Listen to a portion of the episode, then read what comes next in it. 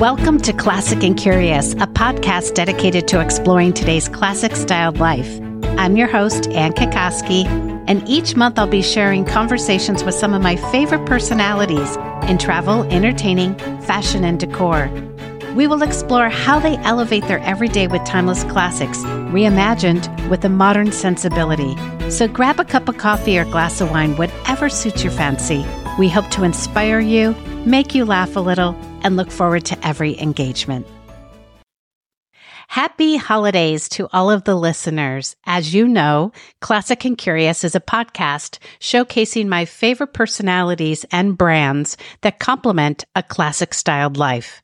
Since it's the holidays and the season of letting our hearts be light, it is a chance for me to invite one of my dearest friends on the podcast.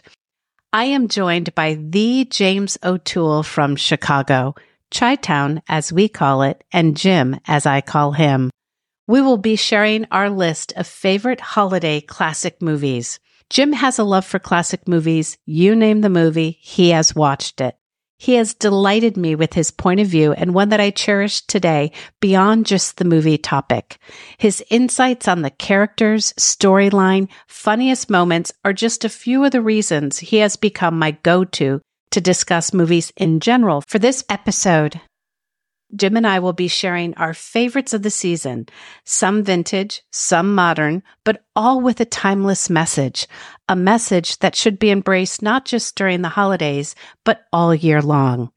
We intend to put a smile on your face, inspire a movie night, and perhaps plan a favorite cocktail to accompany the evening. Cheers to friendship and the movies that make our season merry and bright. Let's chat. Hello, classic and curious listeners. What a fun holiday episode this will be. Hello, Jim. Welcome. Hi, Anne. Thanks so much for having me. So great. And, you know, I think about our love for classic movies. Mm-hmm. And I think about our friendship and I think about how we met. And for the listeners, Jim and I worked together at Banana Republic for years. Mm-hmm. And we worked in Chicago together. And we had many retail holidays, which anybody that works in retail certainly knows what those long hours are like. Mm-hmm. And my dear friend and I both always talked about classic movies. Who were we in the past? What was our past life? And if we were in the movie, which character were we? And it became so fun. And the women, if you know the original women, the movie, with Rosalind Russell and that amazing sweater with the eyes. and then it was redone with Meg Ryan. Do you remember that? I do. And that became a girlfriend's weekend in Chicago. And we just fell in love with talking about old movies, talking about classics, talking about the lessons they teach us today and how things that were themes in movies back then really became themes in our world today. And they never really grow old in terms of heart and mind. They're probably really just old in terms of when they were filmed. And some of the movies we're going to talk about today around holiday is they're not so old. So some of them are kind of modern classics and some of them are kind of old. But we got together before this recording and we said, let's share with the listeners our favorite movies the life lessons they taught us, the favorite scene from that movie, and obviously, of course, we're going to talk about the best fashion statement in the movie. And then we thought we'd close it out with if you're watching this movie, what drink should you have in hand? So we thought, let's have some fun. So when you're driving in the car or driving to a family's house or you're cooking for a soiree or you're getting ready to watch a holiday movie yourself, you're listening to this episode and its intention is pure enjoyment. So, Jim, are you all ready for this? Absolutely. I can't wait. This is a highlight of the week. and listeners, we both have a cocktail in hand. So, we are ready to go with this. So, cheers to you, Jim. So, we're going to start with It's a Wonderful Life. And this was a movie we both, it hit both of our lists. Absolutely. So we both said if we had to pick one, it's a wonderful life. So I'll start just to kind of give it the rhythm. Mhm. So, life lesson when watching this movie, and we all know Jimmy Stewart, just what a gentleman. hmm And back in the day, the movies were just so buttoned up. Absolutely. It's so buttoned up. No swear words. Classic Americana. Right. Black and white, maybe some color here and there, but just amazing.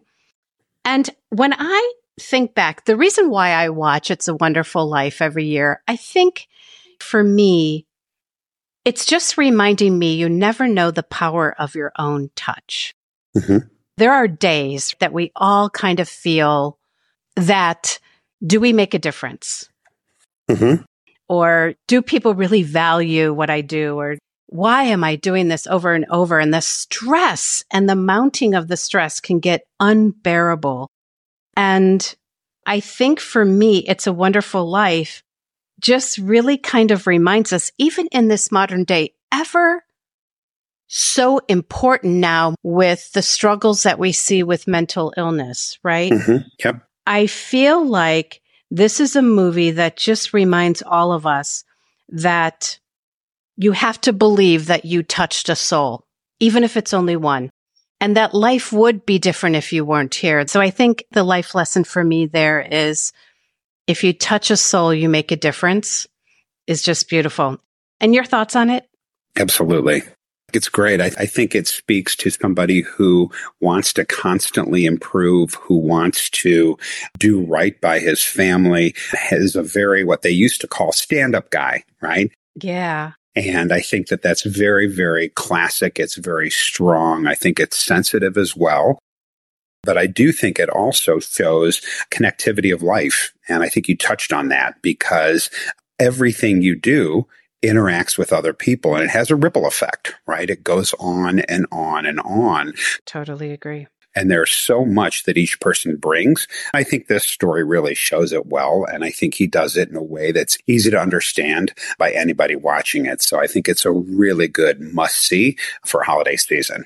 I totally agree. And it's funny, I was reading something. I follow Maria Shriver, Mm-hmm. and she was kind of, she did a post recently on this movie specifically and gave some context around Jimmy Stewart had just gotten this role after serving in World War II. Yeah. And some of the emotion around the disparity that is, you know, exemplified in his acting is real and drawn on some of the experiences. And when I read that from her, I went back and watched the movie again. Mm-hmm. And I just, I thought, how real is that? And how beautifully done. So I just felt like I had to mention that. So, favorite scene. So I'm going to turn this over to you. What is your favorite scene in the movie? My favorite scene is honestly when he gets shown the timeline of events of things that wouldn't have happened had he not been born. And I think often people wonder about what if, right? What if I wasn't here or what if I'd taken, you know, a different path? What if I'd made a different choice? And I think there's not really a great way to project that across someone's life, but this is a really quick snapshot. And I think it illustrates, and again, I think it makes somebody feel important. It, it shows the value of life and it shows the value of connectivity. Um, and I think it does it in a way that everybody really quickly understands and, and you can get regardless of, you know, how old you are, man, woman, whatever. I think you're able to really understand that quickly. So that was impactful for me. I couldn't agree more. And you know, even if you close your eyes and think of your own life and try to do that really fast, Yeah. you may not see the impact on the other side. Yep. But I think there are many times I lay in bed at night and I just close my eyes. And you know, they say to practice gratitude, right? hmm And I try to put images in my mind of things that I'm so grateful for. So I go to bed with a grateful heart. I, I think you're supposed to start each day with a grateful heart. I go to bed with a grateful heart. When I wake up, I just, my head's already, what do I got to do at 10 o'clock? But Sure. I do think there is something around this movie that just grounds you in a good feeling around gratefulness and who you are. My favorite scene, it's funny, there's two of them, and it's probably not as related so much about the life lesson. But I do love when he's holding Mary and he's shaking her saying, I don't want to get married. I don't want to do any of this. And he's like, you have to know I have goals. But his heart is leaping. Sure. Because he's ultimately so in love with her mm-hmm. that he just takes her in his arms and just embraces her in the next scene as they're getting married. Sure. And her mother's like, oh my God, and crying when they're walking out of the house. And his mother couldn't be more happy that he has Mary. So I just love that whole expression of how love can just change a soul. You bet. Love overcomes a mind. And then my favorite from a comedy perspective is I love when him and Clarence are at the bar ordering their drinks, which, which, you know, just cracks me up because my favorite character in the movie is kind of Clarence at the end. And sure. for so many reasons, but yeah. God, I just love that bar scene for so many different reasons, especially when he's asking the bartender for mulled wine. The bartender's like, this is a shot in a beer place. so I just think that that's so funny. So, fashion statement like, do you have a favorite? I do. I think Jimmy Stewart's suits are just they're the cut, the clarity, just the way it it shows he's a serious man and he's somebody who, you know, has aspiration. I think he takes himself seriously, but not too seriously. But I think he shows up. And I think when men wear suits, it means they show up and they show up really kind of ready for the day. I love it and pick the same thought process. My favorite fashion statement is that single breasted tweed suit with the vest. Yep. And everything. And it's funny because it's kind of in this barley color and brown's the new color for 2024. So like I kind of loved that whole theory, but there is nothing better in my eyes than a man in a well done suit. It's great. And I just think I was looking at his collar and it was like, wasn't a button down. It was, I was trying to think, I think it's a spread collar with a striped tie. I can't quote me on that, but what I do love is I can only imagine that he probably had a pair of Oxford shoes on. Sure. You know, like I never looked at the shoes, but I could see the whole thing. But there is nothing better to me than a, a great suit that a man wears. I think it's just, I don't know. There's something about a man in a suit that just takes me over the edge. It has to be really good too. yeah, yeah, a bad suit. I'm like, eh, you know what? You needed a tailor. You needed a tailor on that one, buddy. Nice suit. You're a nice man. Let me get you a tailor. Yep. But no, but there's nothing when a suit is fit mm-hmm. to perfection. And Jimmy Stewart's suits were perfection in that movie. You bet. So, what cocktail do you think you should have? You know what? I think an old fashioned. I love that you said that. I think an old fashioned is just right. It sets the right tone. It ties everything together. It's kind of what I picture if I were at a party with Jimmy Stewart, what he would be drinking.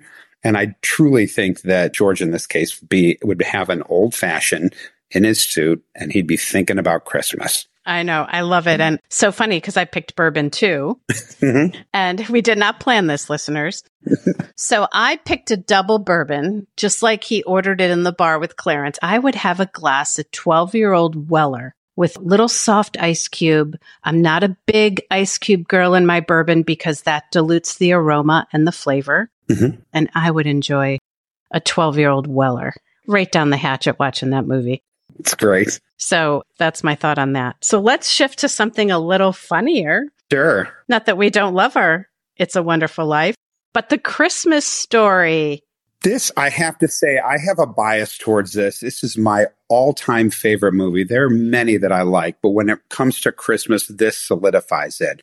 I started watching this with my family many, many years ago. And I think it really, it's told from the boy's point of view, from Ralphie's point of view. He's got a wry sense of humor and he's got a really good dry wit about him. And that resonated with me even as a youngster, but certainly as I've advanced age.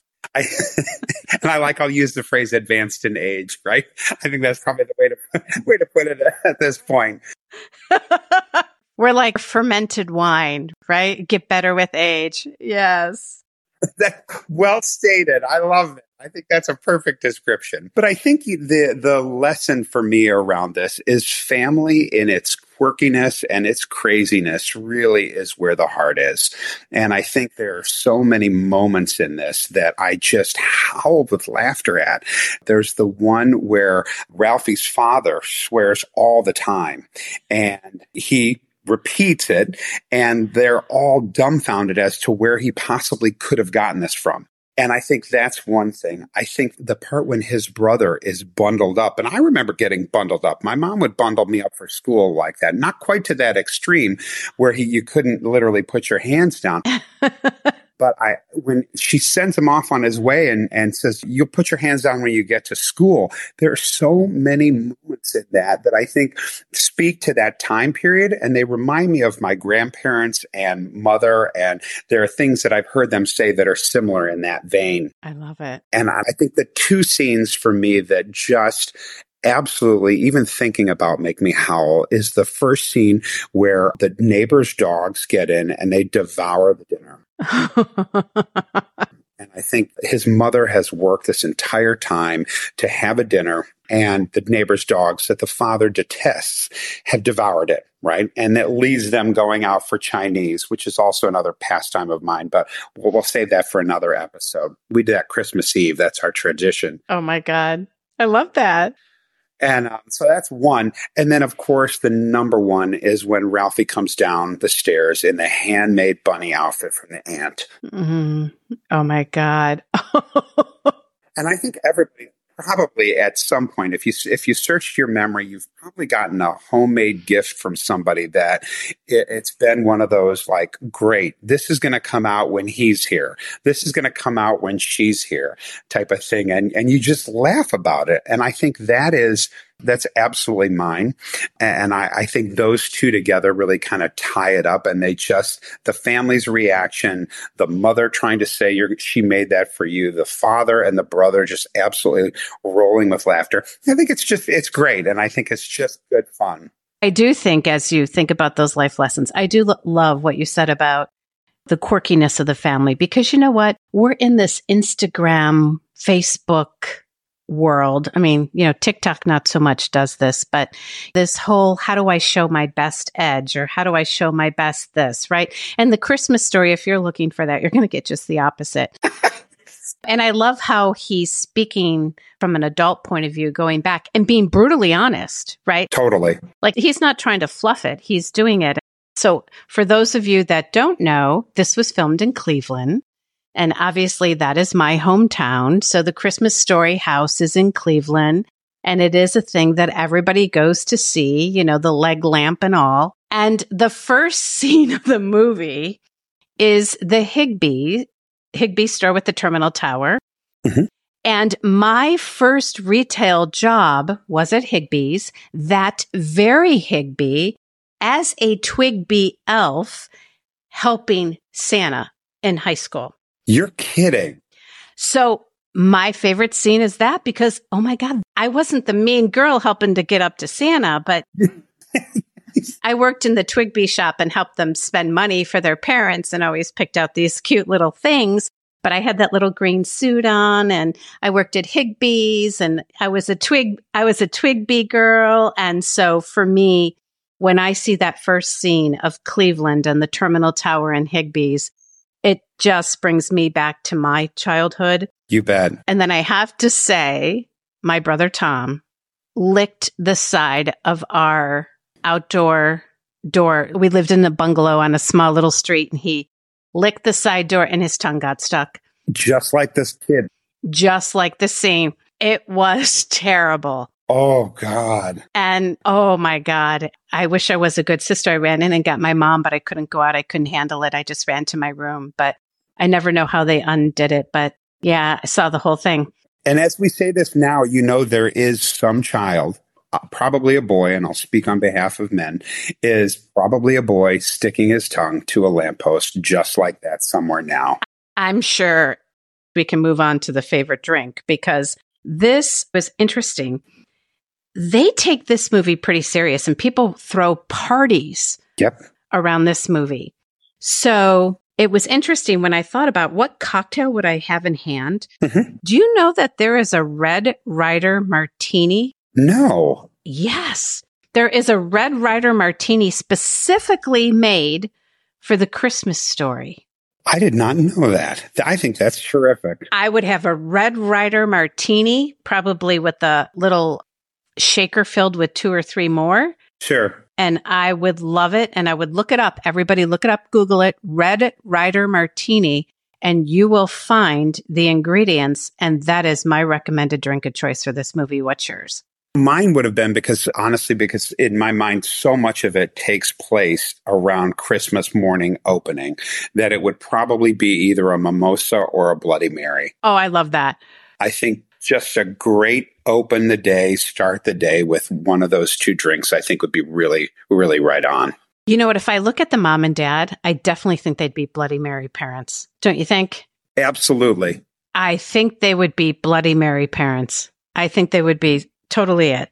Yeah, I could see that, especially the dad. Especially the dad. I almost said shot in a beer for this movie. A Boilermaker. Yeah. but when I saw the Red Ryder Martini on the internet, I was like, holy cow, this, this is a whole different one. So that's so great. So now let's move on to another one of your favorites, just so we stay the course. Home Alone. Home Alone. Oh my God. Home Alone is unbelievable. I think when you look at this, first of all, the cast that's in it is marvelous. They are all independently and collectively just fantastic. So I think there's that piece of it. I think the central story of this is how frantic we get during the Christmas holidays. And if you slow down for just one second, you will catch something you're going to miss. And I know that seems like the obvious piece. So true right? But it, there's so much joy and so much wonderment. And particularly for those of us in retail or consumer facing environment that is kind of a, a frenzied time period right now, you blink and you miss it. You blink and it's the 26th. And that's a shame. Yeah.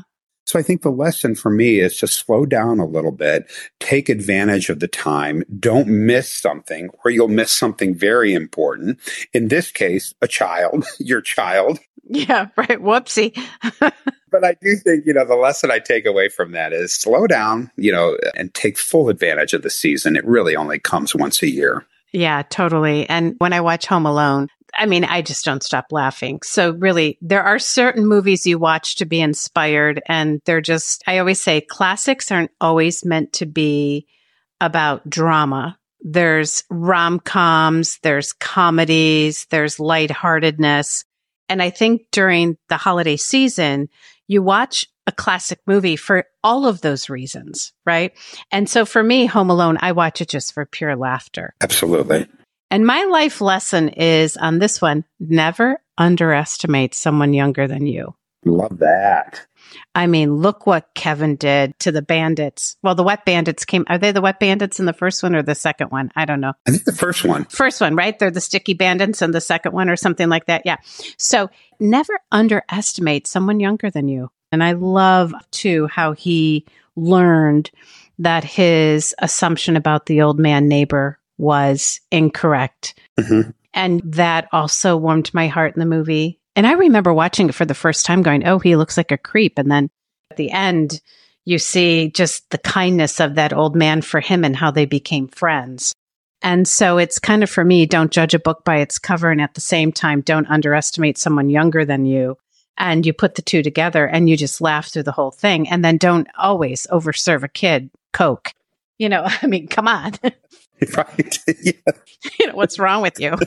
He's going to pee the bed. You know, absolutely. Every, every family has a Fuller, right? You know, there's no doubt about it. So, what's your favorite scene?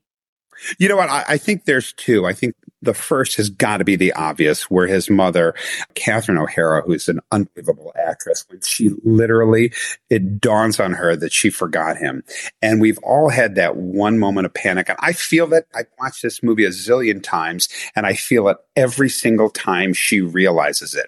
And that's one scene. And I certainly think Joe Pesci, you know, knowing him from all the, the movies he's done across the spectrum, when you see him, you see him as the burglar or as the bandit. I think it's unbelievable. I think it just shows range and it's, it's so much fun.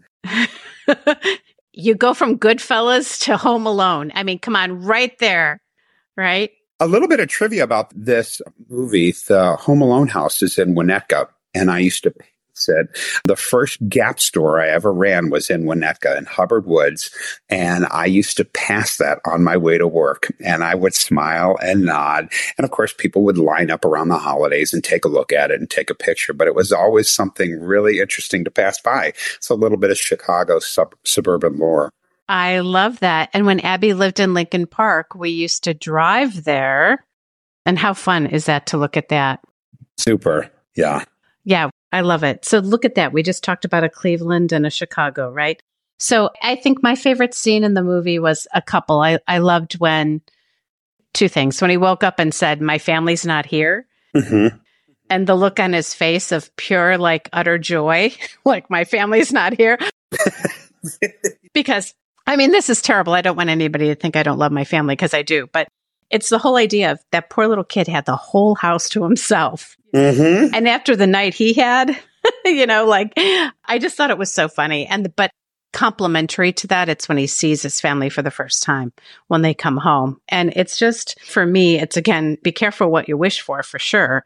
So drink in hand. I'll jump in on this real fast, but I mean, my gosh, this is the one movie I would say Coca Cola all the way. And if you have a little rum, that's up to you if you want to add it. But in the spirit of Fuller, there's nothing better than a Coke on this movie. This is one where it doesn't necessarily need to have a cocktail. Yeah. To have some fun. But what would be yours if you did it? It was funny. Coke was the overarching theme. And then the second one that I thought of and I actually looked a couple of these up and I thought, you know, what would go well with this and, and, and thought about it. And there's a chocolate peppermint martini that has been recommended on three different sites while watching Home Alone. And I thought there's got to be something to that. I love that. I think part and parcel of it is where it's filmed, the beauty of the neighborhood. I think that adds a little bit of fun, but I, you know, I, I like both options.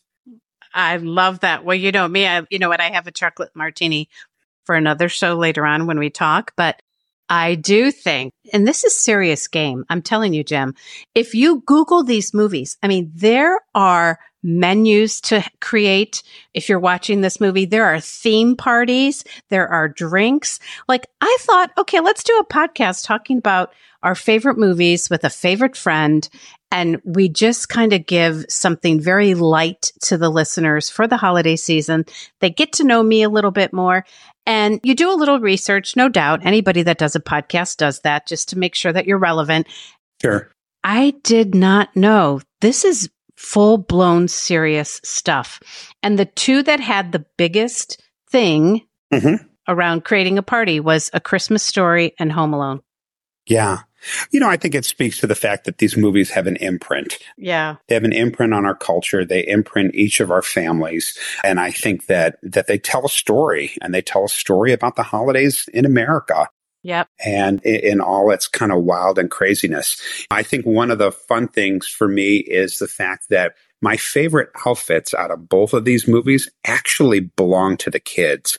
And I, it's, it's not going to come as a surprise to you, but they're classic wool sweaters, the striped pajamas that Ralphie wore, the little flannels that, that Kevin wore. That's actually how I dressed when I was a kid. No surprise again. I could totally see that. right?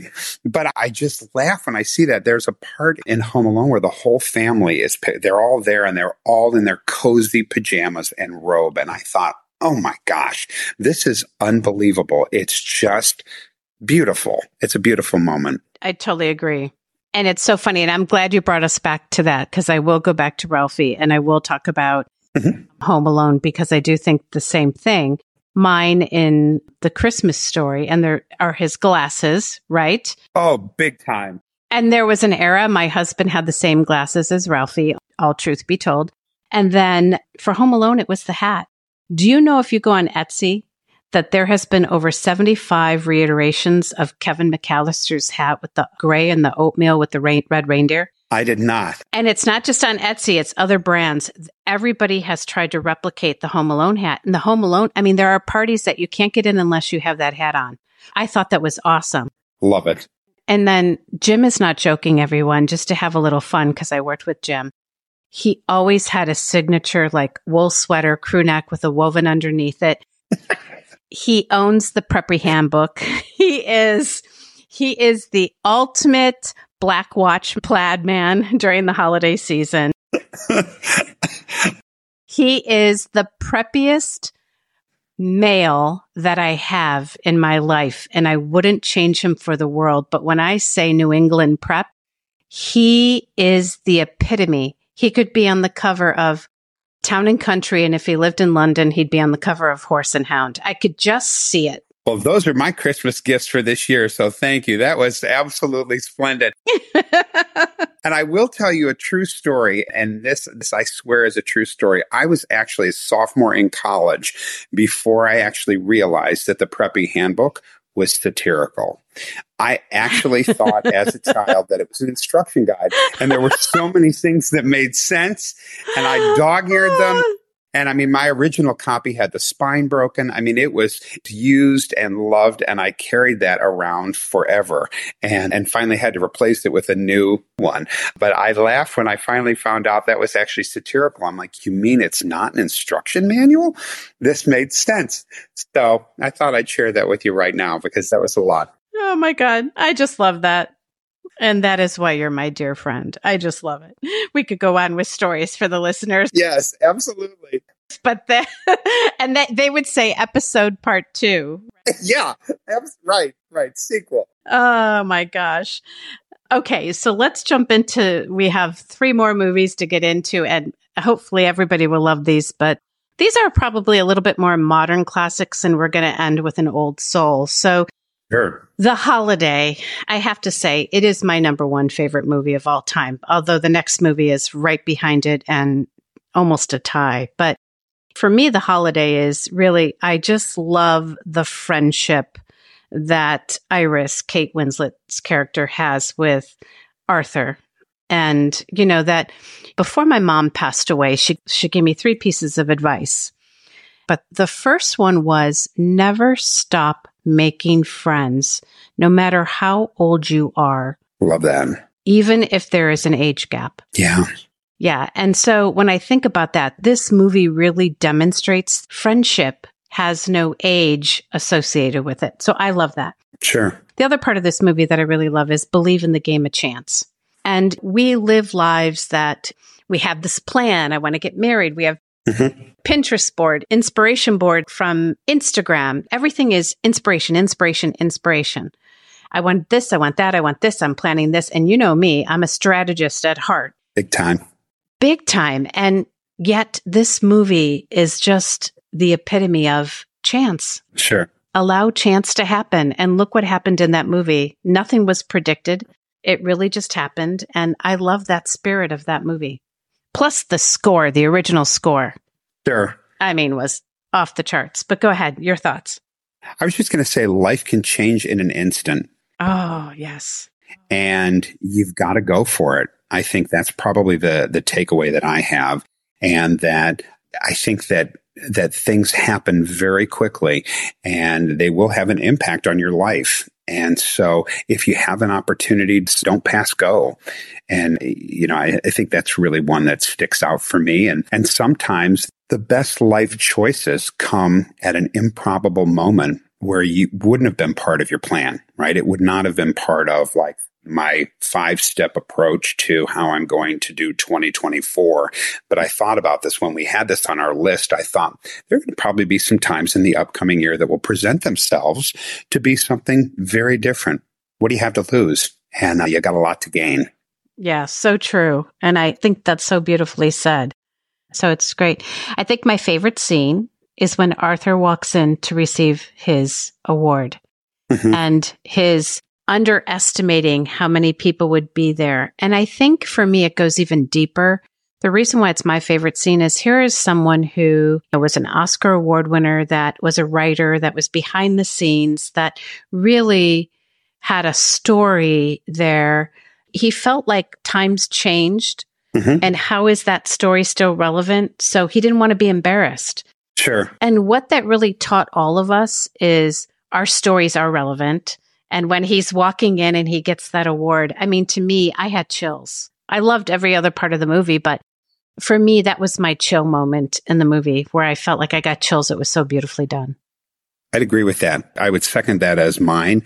I think it underscores that your life matters and it's never not going to be relevant, whether it's to you, to someone else, to a wider group of people. And I think that's beautiful. And I think that's a great, great holiday lesson to take away from it. Now, my fashion statement, I'd have to say, in the final scene, I loved Kate Winslet's dress, the black dress she wore. And so there's two. There's Kate Winslet in that dress with the square neckline, which I really love a square neckline.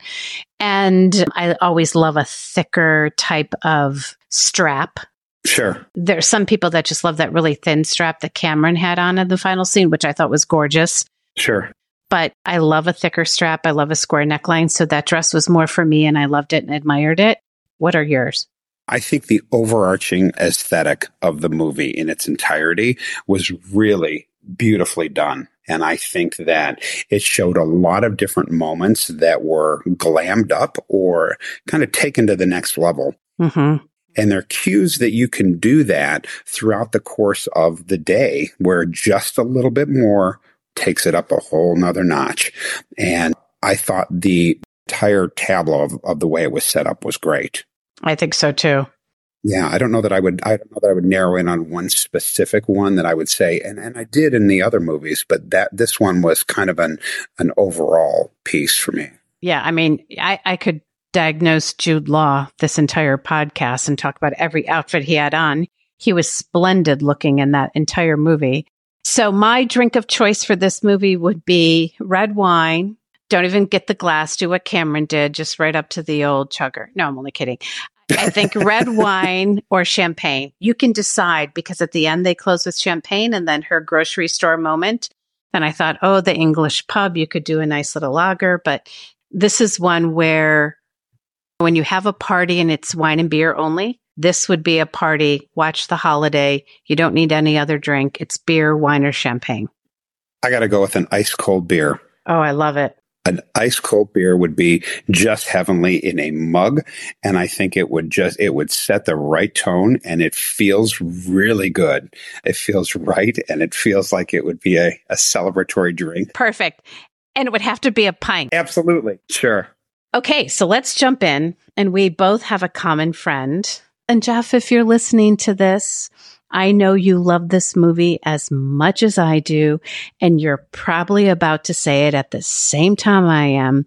And it's called The Family Stone. And I love this modern day classic for, I, I think it's really the epitome of what is a modern family today. I mean, it is the closest thing to who we are and how we are and the realness of the dilemmas we go through, the mix of the family, the mix of the diversity within a family. And I just love everything about it. And speaking of houses, this is in Riverside, Connecticut. And of course, I went by this house when I lived in Connecticut. But for me, the life lesson in this movie is that despite disagreements in families, there is more love and you just need to work through it. And here we have this beautiful family in this beautiful environment. And there's a little bit of healthy conflict happening and they're figuring out how to balance their differences. But with love and a little bit of respect and understanding, they work through it. And I think we just have to remember that as we go through life. And that's what I love about this movie the moment for me that speaks really to my heart, and I would agree with what you said about conflict. I think the fact that there's a gay son who's really tight with his mother. Yep. It speaks to me personally. And I just love their relationship and the fact that Diane Keaton has his back, conflict or no conflict. And that for, so I mean, the, this was the first movie where I actually didn't, I it, it, was great to have Sarah Jessica Parker as a character who wasn't lovable or that everybody was immediately rooting for the entire time. Mm-hmm. And I, it, it, was really interesting to watch. There's a scene at the dinner table where they start asking some really interesting questions. Yes, yes. And you see it start to go awkward and more awkward and then just down a path. And I can't tell you how many dinners or family occasions have somewhat veered close to that, not with any ill intent, but I think they just kind of evolve. And that does speak to the family. It really does in all its complexity. And I'm so glad you hit home on that because I agree with you. And I, I will tell you, do you remember when she threw the fork on his plate? Mm-hmm. Okay. When she takes, picks up her fork and she throws it over on him and she said, Hey, you, I love you. Mm-hmm. And you know what? She didn't get into don't listen to them. Right. She didn't get into she's terrible. She didn't get into any of these other dynamics, Jim. Yeah. She looked right at her son for who he was and said, I love you. And we forget how powerful those three words are because she was, she was clearing the noise. She was clearing the deck. She wasn't here to say it wasn't Yeah. about what went wrong. She just wanted her son in that very moment to know in that conflict, she loved him. And I think I'm so glad you brought that up because that was a powerful scene. And Craig T. Nelson is fabulous. It's fabulous and it role models and it's the essence of family and what family looks like in today's Mm-hmm. and how Craig T. Nelson is a modern day father. Sure. And it's just, and even I must say this when the girlfriends kind of switch up and who ends up with who, there's no bitterness Sure. at the end. And I think that's what, you know, you can heal anything.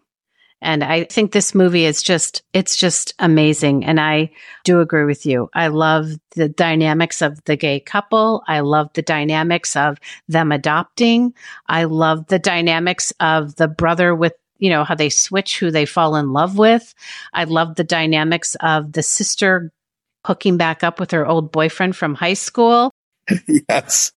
I just adore that movie. But I think my favorite fashion statement was really the whole essence of what we would call casual wear. Like the sweaters were done perfectly. Like if you look at every sweater that every male had on in that movie, Craig T. Nelson's cardigans, Mm-hmm. the crew necks with the cables that the the one brother who is deaf and I can't remember his name in the movie, but his cable sweaters. If you look at all of them, the mix of sweaters, it wasn't fancy. It was really just approachable. And that's what I loved about the fashion statement in that movie. Your thoughts? I think, yeah, there is. First of all, I think Diane Keaton is unbelievable. Oh God, isn't she? I think they're, they have her with this big ch- statement necklace with Oh my God. popped white collar and the skirt with the elastic band. And that is, that's a great look for her. But there is one point where she comes in and it's a camel colored robe Oh my God. Christmas morning. Yes.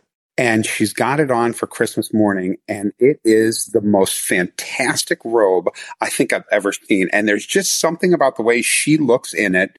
And it goes right into the where they go into the kitchen and they knock Sarah Jessica Parker with the with the dish everywhere, and then they start fighting. And the whole the the the best scene of the movie when the the table falls on the on the two boys fighting underneath. Uh, It's Oh my God. That is the best scene.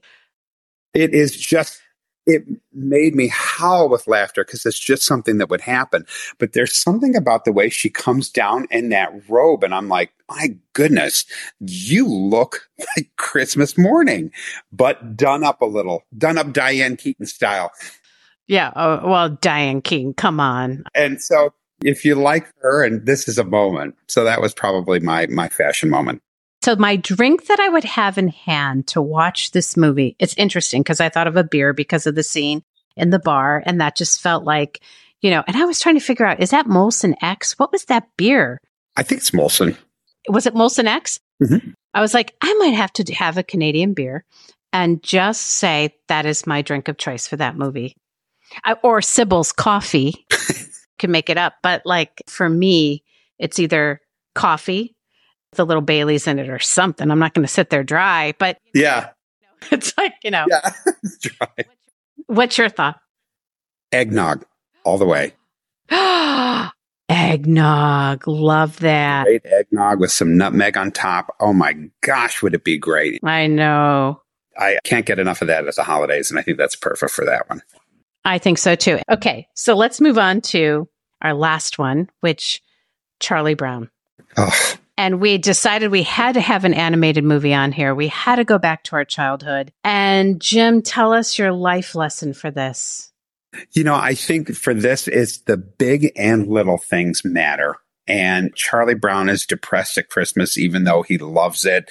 He's kind of depressed by how he sees it being commercialized. He gets a small tree and he's all excited about it. And then it kind of gets poo pooed. And I think you touched on this earlier when you talk about living in kind of an Instagram Pinterest mode, you know, who's got the most gorgeous tree? Well, the most gorgeous tree is one that speaks to you and comes out in your heart. And I think over the course of the movie, he starts to see that. His friends come and they decorate the tree. Linus puts the blanket over it. And I think it just warms your heart. It's a feel good movie. And throughout the end of it, and it really shows you what Christmas itself should be about. Totally. And I, I mean, who doesn't love Charlie Brown? Who doesn't listen to that soundtrack? I mean, Right. that is my soundtrack of choice for the holidays. That's the first thing I know. That's not a question, but I do think the life lesson is the simple things. And, you know, the littlest tree is very meaningful. And I know that there's symbolism there, that it doesn't have to be grand and beautiful to be beautiful. And I also feel Linus was just pure and utter love in that whole movie. Mm-hmm. Was he not? And we all need a Linus in our life. Absolutely. And so for me, if you don't have a Linus in your life, the life lesson of Charlie Brown is go find a Linus. Right on. I mean, you're my Linus. You're a Linus in my life, Right back at you. you know, and uh, oh my gosh, we had small trees growing up. My mom was not even five foot. So like Mhm. if we went to go cut down a tree, if the tree was five, three, she thought it was tall and, and it was like easy to decorate, but it was small. And there were times I think growing up, I used to think, why don't we have a bigger tree? Mhm. But you know, as I got older, I would die for that tree again, Sure, of course. for all that it meant, Because what it meant. for all that it meant, for all those memories. I would take the bubble lights and all and get that little tree back in front of me. And so for me, Charlie Brown, the life lesson is it's not the big things in life that matter, it's the little things. Yep. And the meaning of that is we all need a little Linus in our life. I love it. And fashion statement, do you have one? I do, as a matter of fact. So this is Linus and his security blanket remind me of there's a camel colored cashmere throw I have on my sofa. And every time I come home and it's cold, which is in Chicago, it's Nove- November through April. So I just put that around me and that has become somewhat of my security blanket. Aww. And when I saw him with that and I thought that is my throw. Aww. and I, you know, it's going to end up like his security blanket, much loved and and and just carried around. But that is that's my fashion moment from then. I just love how Charles Schulz put scarves on everybody. Oh And you know what I mean? Like, yes, so I love me a good scarf. you bet. So for me, Charlie Brown was all about the scarf. And was funny because when I thought about what drink you could do hot chocolate, no doubt about it. I that was my drink. Was it yours, hot chocolate? Yep. And mine was just a beautiful, beautiful chocolate martini, little froth on it, maybe some espresso beans. I don't know, maybe not. But uh, that is what I would love to have. And You bet. to me, what a way to, you know, kind of, to me, Charlie Brown is probably the last movie to watch. It's a Christmas Eve movie. And you know why? I love the soundtrack. I love the movie. I just love the lightheartedness hmm and just such a beautiful thing. So this actually is one thing that we do at the end of every podcast. And I'm going to edit it this year Okay. we're not going to talk about my five favorite questions. We're going to talk about one and only one in the spirit of the Christmas story. Sure. And that is what is on your list this year for Christmas? Wow, that's a good one. Actually, it's a new desk. It's a new desk for my office. I've had one in there that I've probably made do with for quite a while, and it's time to get a really nice desk. So I think that's probably going to be that's kind of top of mind for me. And that's so you. Isn't it? That's so you. So I can picture it now. You with your beautiful crew sweater on, your Oxford shirt underneath, maybe a little pair of slippers underneath, and maybe you'll have a scarf on. You'll do a little Hemingway moment. oh, I love it. I can so see that. Uh-huh. Oh, what's on my list? You know, it's funny. I thought about for my children, I wanted them to purchase something for my home in Maine so it would be meaningful. I love these Barber Wilson taps called the Regent in polished nickel for the bar area of our home. And I told the kids, why don't you buy them for us? Because we entertain. Sure. And what a beautiful gift is to give us our fixtures for entertainment because that's what we're all about. And so I thought of that. I love that. Otherwise, I have really no requests, believe it or not. I just want to say happy holidays to you, Jim. You as well. This has been wonderful. What a fun time. And yes, and it's Hanukkah season. So I do know that you celebrate Hanukkah as well. We do. Thank you. So, you know, cheers to Hanukkah. And cheers to you as well. Yes. And for all the listeners, as my grandmother would always say, happy Christmas. Very British. My dear friend, thank you so much for joining me. Thank you so much, Anne. This has been wonderful. Merry Christmas. Same to you. Thank you for tuning in to this episode of Classic and Curious. You can find the list of movies and cocktail recipes on our podcast page at styledbyark.com. Be sure to subscribe to Classic and Curious as we are thrilled with our 2024 lineup of guests. Guests that include coveted and famous chefs, well known interior designers, travel and hotel features, and brands that exemplify classic elements for a classic styled life. Looking forward to our next time together. Ta ta for now.